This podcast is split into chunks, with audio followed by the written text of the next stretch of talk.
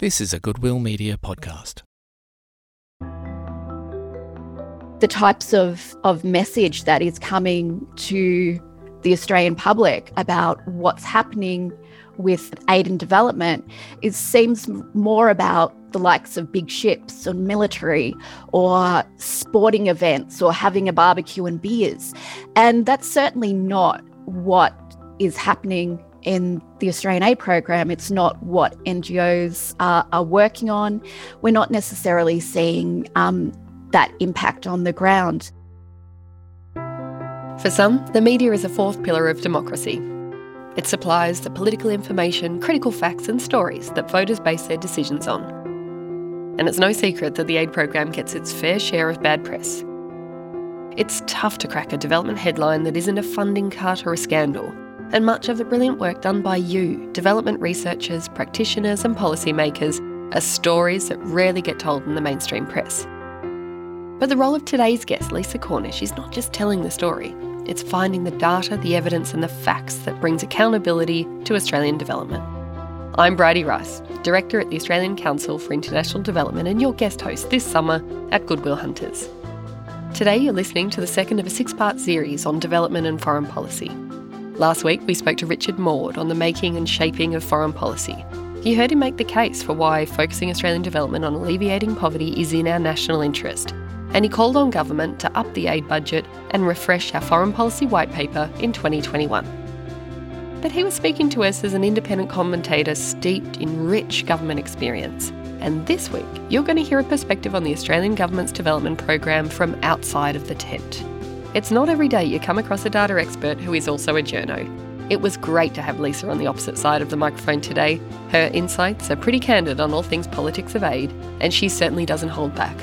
Lisa calls on the government to step up on data transparency and in its communication of the aid program.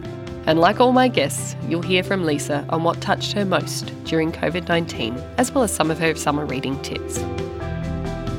In the show notes, you'll find a link to the Goodwill Media and ACFID social media channels, so continue the conversation online with us. And enjoy the episode. Join me next week when I'll be speaking to Josie Pagani, Director of the New Zealand Council for International Development. We'll be talking about the politics of advocating for effective aid and development in Australia and New Zealand. Lisa, many of our listeners will be avid readers of your work, me included.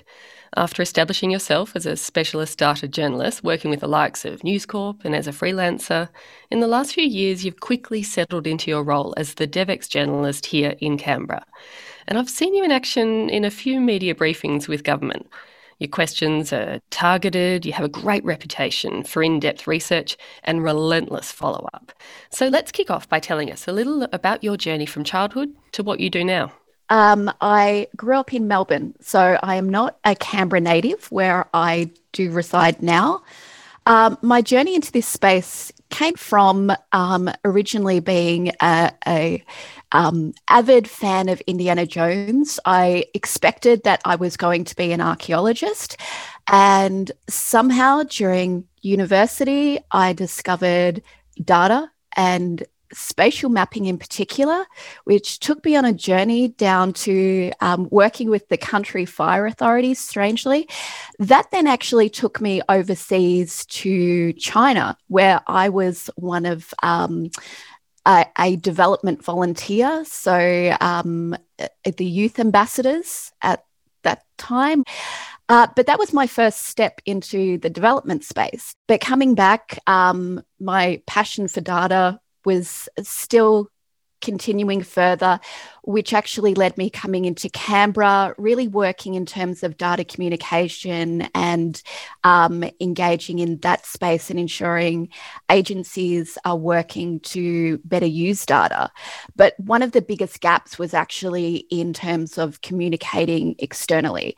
So trying to assist in, in getting better communication of data and insight, I did not feel at the time was valuable doing with this government. And that took me on the the path to actually journalism and and starting working in that space to help communicate information and, and help the public gain new insights from data. So that did take me to News Corp. I was based in Canberra. I was out um, working in Parliament House, but because of my role with data, I was able to keep my head down and, and a little bit out of the politics of Parliament. And but after that, um, I did decide to go beyond um that work and into kind of freelancing and doing my own thing. At that stage, I had three kids. I now have four. And in terms of getting the balance right, I jumped out and did my own freelancing where I was actually contacted by Devex. And with my past experience in both journalism and having been in the development space a little bit, but having had my uh, feet wet, it was a great opportunity to really jump in and, and get passionate about this topic. So there is a lot to write about. There is a, a lot to do, but one of the challenges is the fact that it is not really prominent in Australia. We don't have... Even though we do have journalists that are working well at trying to get that story, and we do see like The Guardian has more of a Pacific focus now, which is fantastic, uh, there still isn't enough uh, knowledge in Australia of what is happening in the development space. Lisa, that's an extraordinary journey from Indiana Jones, archaeology, data, spatial mapping, China... into journalism. Um, can you tell me a little about how important data and information is to your current role as a journalist? Well, I think any journalist at the moment um, should be doing more with data. Uh, it is one of those things now that um, there's more data out there. So if you want to kind of find new stories and gain new insights, you need to be able to know how to delve with, into it. But on top of that, um, we have more data insights being thrown at us, uh, especially twenty twenty when um, COVID first hit. We're getting we were getting bombarded with so much data and information, but the question of what it actually means uh, is a real challenge. Most of my um, year in twenty twenty was actually spent going through funding data with COVID. Um, and that was really delving into a lot of things to determine, is this COVID funding, is it new? How do we want to categorise that? How do we want to report that and, and present that? And I was putting all this data and information together as a package for the wider development community, as well as getting news insights out of that, uh, because that information just wasn't there. And probably in reality, if we weren't doing that, if I wasn't doing that, it wouldn't be there for several years to come to actually know who's doing what, in what space, what the money um, being put aside is, whether announcements are actually flowing into action and how long that's taking. These are things that I have been pulling out of the data to really help the development sector. So Lisa, we've seen a lot of changes in the Australian approach to aid and development in the last few years. How do you track that when not all of the raw data is publicly available for you to dig into? So in Australia, we really get this um, information packaged up and delivered to us rather than having um, insights we can delve into. And things like COVID nineteen, again, going back to that, funding, when you actually have a look at the, the raw data that comes out of D FAT, uh, programs are, are tagged as COVID programs. Now, what this can actually mean, though, is that if that program has existed for several years, it will unintentionally say that there has been funding since maybe two thousand six or, or even um, earlier that's associated with COVID nineteen. So we've also got to make sure that through data analysis as a data journalist that I can double check on the likes of figures that are coming out to make sure that what is being told to the public as well as the sector is as correct as possible. Thanks, Lisa. So zooming out a little, we're here chatting today because of one simple fact, and that is for the first time in a generation, that's over twenty years, the World Bank is predicting a rise in extreme poverty. And this raises a question about not just the short term, but also the longer term game for Australia and our relations in the region, a region full of emerging economies. Can you tell me what increased poverty in our neighbourhood means to you and your role? Yeah, that's a, it's a great question because it, it's such a challenge for the region. With my conversations that I have been having, uh, particularly in twenty twenty, um, once COVID hit, with um, representatives from the region about really their voice, uh, their concerns are that they're not going to be heard, they're going to be devalued, or they're not going to be prioritised as larger economies are also struggling. So we've got to remember that, you know, COVID nineteen um, impacts everyone. And we do see with the likes of United States under Donald Trump that we saw a lot of countries putting themselves first. So this becomes an even bigger challenge for the smaller countries, uh, smaller economies that already felt that they didn't have a strong voice. So it's really going to be a challenge moving forward, but ensuring that these voices that aren't necessarily are always heard can become a bit more to the forefront is going to be an important role for me and the likes of other journalists working on the Pacific or other small and emerging economies to ensure that they don't get left behind in the conversation of economic development and economic growth in the coming years. And it is going to take a long time to recover from the economic impacts of COVID nineteen. Um, so the concern really is that unless they're given a voice, that they're prioritised, that it is just going to snowball, that the, the poverty and extreme poverty will continue to grow. Um, So, yeah, it, it's concerning for me, and it kind of puts a lot of weight on me as a journalist to make sure that I am bringing those stories to light as much as possible. So in the coming years, I really do see that there is going to be um, a lot of importance of journalists in working in this space and, and bringing those stories to light. Lisa, Australia does have a four billion dollars official government aid program on top of the approximately one billion dollars plus of N G O assistance that Australians send overseas each year. How do you see the media portraying this assistance and specifically including voices from the region? If we're discussing the mainstream media in Australia, it's not a priority for them. The Australian Aid Program really isn't. Now that it has been cut so severely and is at the point where in reality, we, we can't cut anymore. Um, otherwise, you, there's there's no way that um, we can deliver on the likes of the Pacific step up that we hear as part of the conversation all the time. So promoting it and publicising it isn't necessarily a priority. What is fantastic, though, is the likes of the A B C, where they have their Pacific programs that are really working to show that conversation and, and the association between Australia and the Pacific, and have a, a bit of a foot in, in both camps there to ensure that that um, you're hearing about what's happening as well as hearing about the impact. That's not necessarily going to go out to the average person in Australia. So there is always that challenge of how do we get the information to the Australian public? Now, the other challenge really is that, um, especially since uh, we lost Julie Bishop as Foreign Minister, the engagement and the leadership from the ministers involved has been quite poor. So the types of, of message that is coming to the Australian public about what's happening with aid and development is seems more about the likes of big ships or military or sporting events or having a barbecue and beers.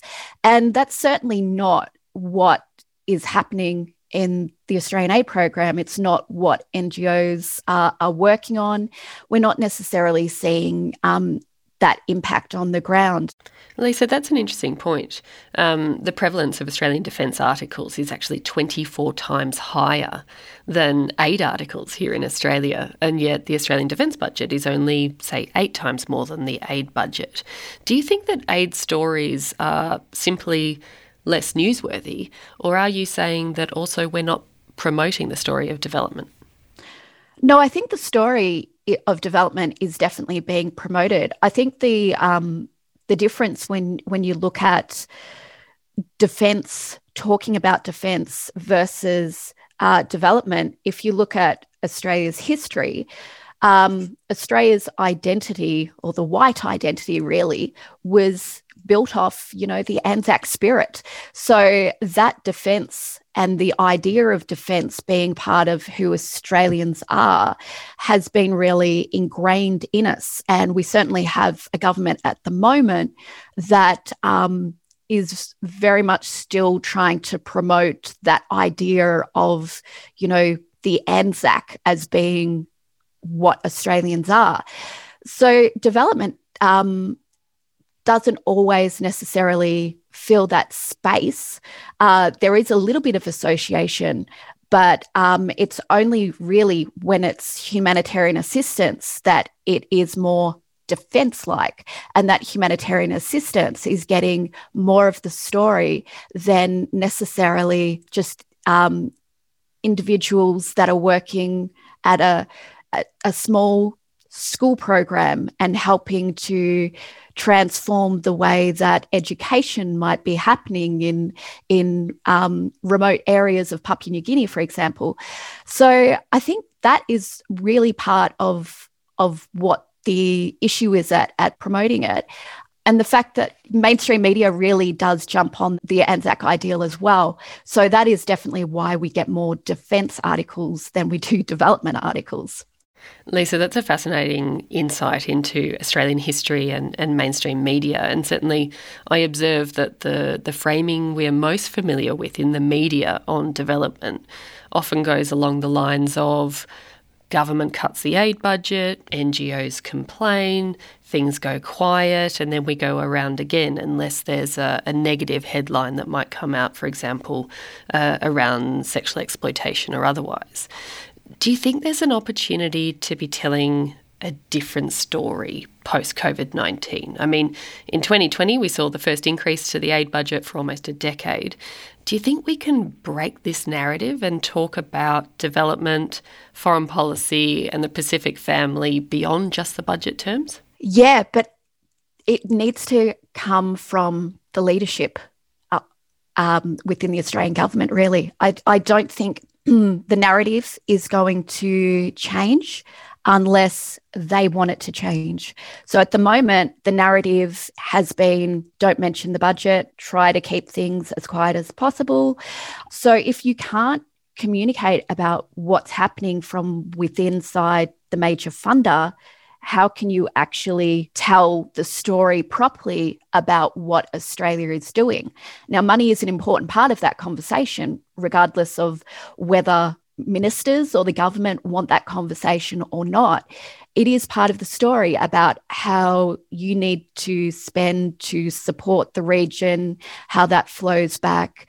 And we know how to tell the story. We know the story that needs to be told, but we need the leaders at the top of the government to be telling that story as well. So there is nothing that the development sector in Australia are doing wrong in telling the story. The problem is that the story is not being told from the most influential people who can actually make an impact with that story. And Lisa, how does that compare to other countries and donors and how they communicate to the public about development? Yeah, great question. I do find that Australia is very special in this space. Most countries are very happy to tell their story. When I am engaging with other donor organisations, I don't get barriers as much as what you get from Australia with D FAT. Uh, when I have to go to um, the United States, U S A I D, for example, and ask some information about funding, about their programs, policies, et cetera, I get responses really quickly and I get really detailed responses. I get follow-up. Did you need more information? Was this it? Did we we get you everything you needed? Um, and they will follow up with as many people to get insights as possible. You know, I can use a named source in these things. Whereas um, in Australia, it's we I do find that um, the narrative tries to be controlled. Uh, some of the, the questions that I will ask won't necessarily be answered within an appropriate time frame or at all.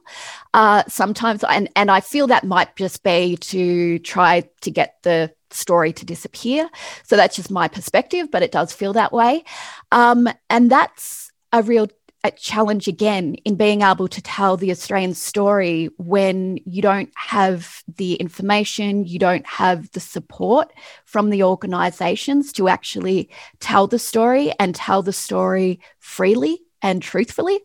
Um, whereas other organisations are definitely happy to help the conversation to ensure insights are out there, um, as well as, as be part of the conversation. So it's it's a very different perspective. Um, working in Australia in the aid space is probably one of the most challenging spaces to be. When I talk to my colleagues, when they need something about the Australian aid program, I need to warn them and they just go, that's not possible. And when they deal with it and they go, I can't believe, I can't believe the way that they operate. It is surprising, but it is also really part of that barrier of getting that that story and the Australian aid story out there. Hmm.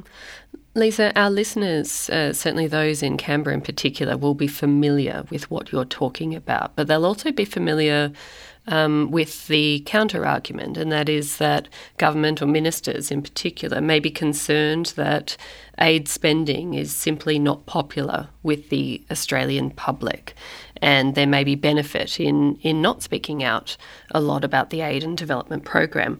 What would you say to that? It's hard to have that argument when you're not in, not putting that information out there to determine. So that is based on people's individual perspectives. It's not based on fact. It's not based on reality.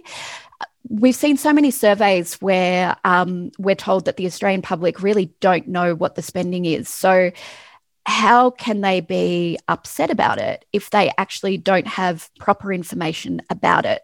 So the argument really is a false argument. It needs to stop. That information needs to be out there. There needs to be openness and transparency. And I would argue, actually, that um, the Australian public would be more annoyed that they don't know how inf- how things are being spent.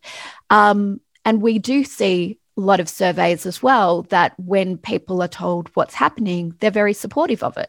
So we do have the conflicting arguments, but just saying, oh, the Australian public don't like the aid program, we don't want to put the information out there, it's just not an argument. It's not real. You can't keep on saying that. You need to get that information out. We need transparency in government. I mean, transparency is more important than that. The reality is we're spending. It needs to be out there. If the Australian public are up in arms about certain things, you need to be able to have that information out there to have that conversation about what the Australian aid program should be that shows, you know, the Australian values and what they want to do. But at the moment, it's based on individual ideas rather than the reality of what Australians really think about the Australian aid program. So I completely disagree with that argument. And the more that I hear it, the more that I just want to, you know, smack my head on the table and just go, what are we doing here? Goodwill Media exists to advance the fight against all forms of poverty globally. We work with leading communications experts from across the Pacific to create localised, culturally informed content that inspires, empowers, and drives action. You can work with us to develop and implement a streamlined approach to communications on development projects in Australia, the Pacific, and Timor-Leste. And you can trust we'll combine international best practice with unrivalled local knowledge and experience. I'm Rachel Mason-Nunn, C E O of Goodwill Media. This summer series of Goodwill Hunters is brought to you by Goodwill Media because we're passionate about creating really good content based on evidence and experience, to help shape the progress and development of our societies. Lisa, so so far we've covered off on some key concepts. We've looked at what economic backsliding means in our region, the importance of elevating and responding to the voices of the region. Uh, we've looked a little bit about uh, we've looked a little at the interactions between development and the media. What would your tips be for those of us in the development sector in engaging with journalists? I think one of the most important things is not to necessarily be trying to push a story all the time, because most of the time when you are engaging with us, with journalists, it is, we have a story, here you go, can we help you with that? I think there there is opportunity in this space to really try to feed development in some of the more wider conversation beyond just development. So trying to think about how it could fit in with other aspects of conversation and um, building partnerships with certain journalists that you could be saying, um, hey, if you're ever working in this area as well, we might have insights as part of that, rather than just kind of being, here's a story, it goes out there, and then there's not really any follow-up or flow-on from that. So thinking a little bit differently about how the work of the Australian Aid Program and the development sector can fit in some of that wider conversation. Now, covid nineteen has created that opportunity to feed it into the wider conversation. The likes of, of the economic sustainability of the Pacific region, the likes of the Pacific bubble, how would uh, that work? What is the importance of the likes of the development in that space to get that wider conversation happening? So um, the, the sector, I think, is really good at building partnerships with journalists. I think ensuring that there is a bit of a two-way flow um, and helping to think beyond the likes of a, a traditional development story is going to be really important moving forward. Um, that sounds like good advice, Lisa. Well, we're coming to the end of our time together, Lisa, and I have just two more questions. And the first of them is, what fact, headline or story has touched you most during the covid nineteen period? The big one for me was when we hit one million deaths in September. That was a devastating tally to hit. It was a horrible story to have to write. But I was also speaking to people that were involved in, in, you know, telling the numbers, recording the numbers and looking at the trends. So I was speaking with someone from the Institute for Health Metrics and Evaluation, which is based in Seattle, and they do the trend forecast of the global numbers and particular region numbers of where the likes of cases and deaths would get to it at a certain period. And I spoke to someone and I asked them, how are you going with, with dealing with the numbers? Are you and your team okay?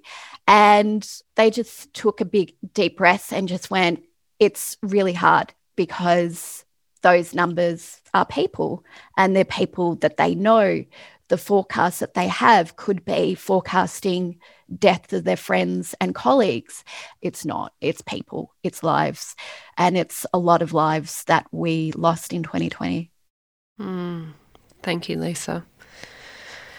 To finish, I was wondering if you can share a recommendation for our listeners who might want to know more about media, journalism and development, or perhaps even something that might be on your summer reading list. Well, I'm I'm not going to recommend something about journalism, but I did have the pleasure to read, and it was kind of my son's high school assignment. He read as part of his um, school reading, Ando's The Happiest Refugee.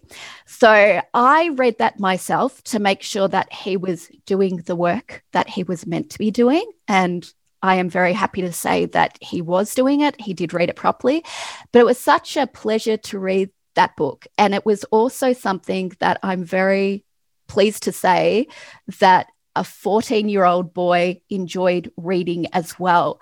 Um, it's something that I, if you haven't read, go out, grab it. It's, it's a pleasure to read, but it's also fantastic to get that um, insight on the refugee experience in Australia, as well as, you know, how Ando came to be that fantastic person he is today.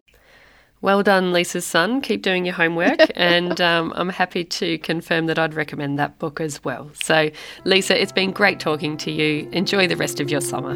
Thank you. You too.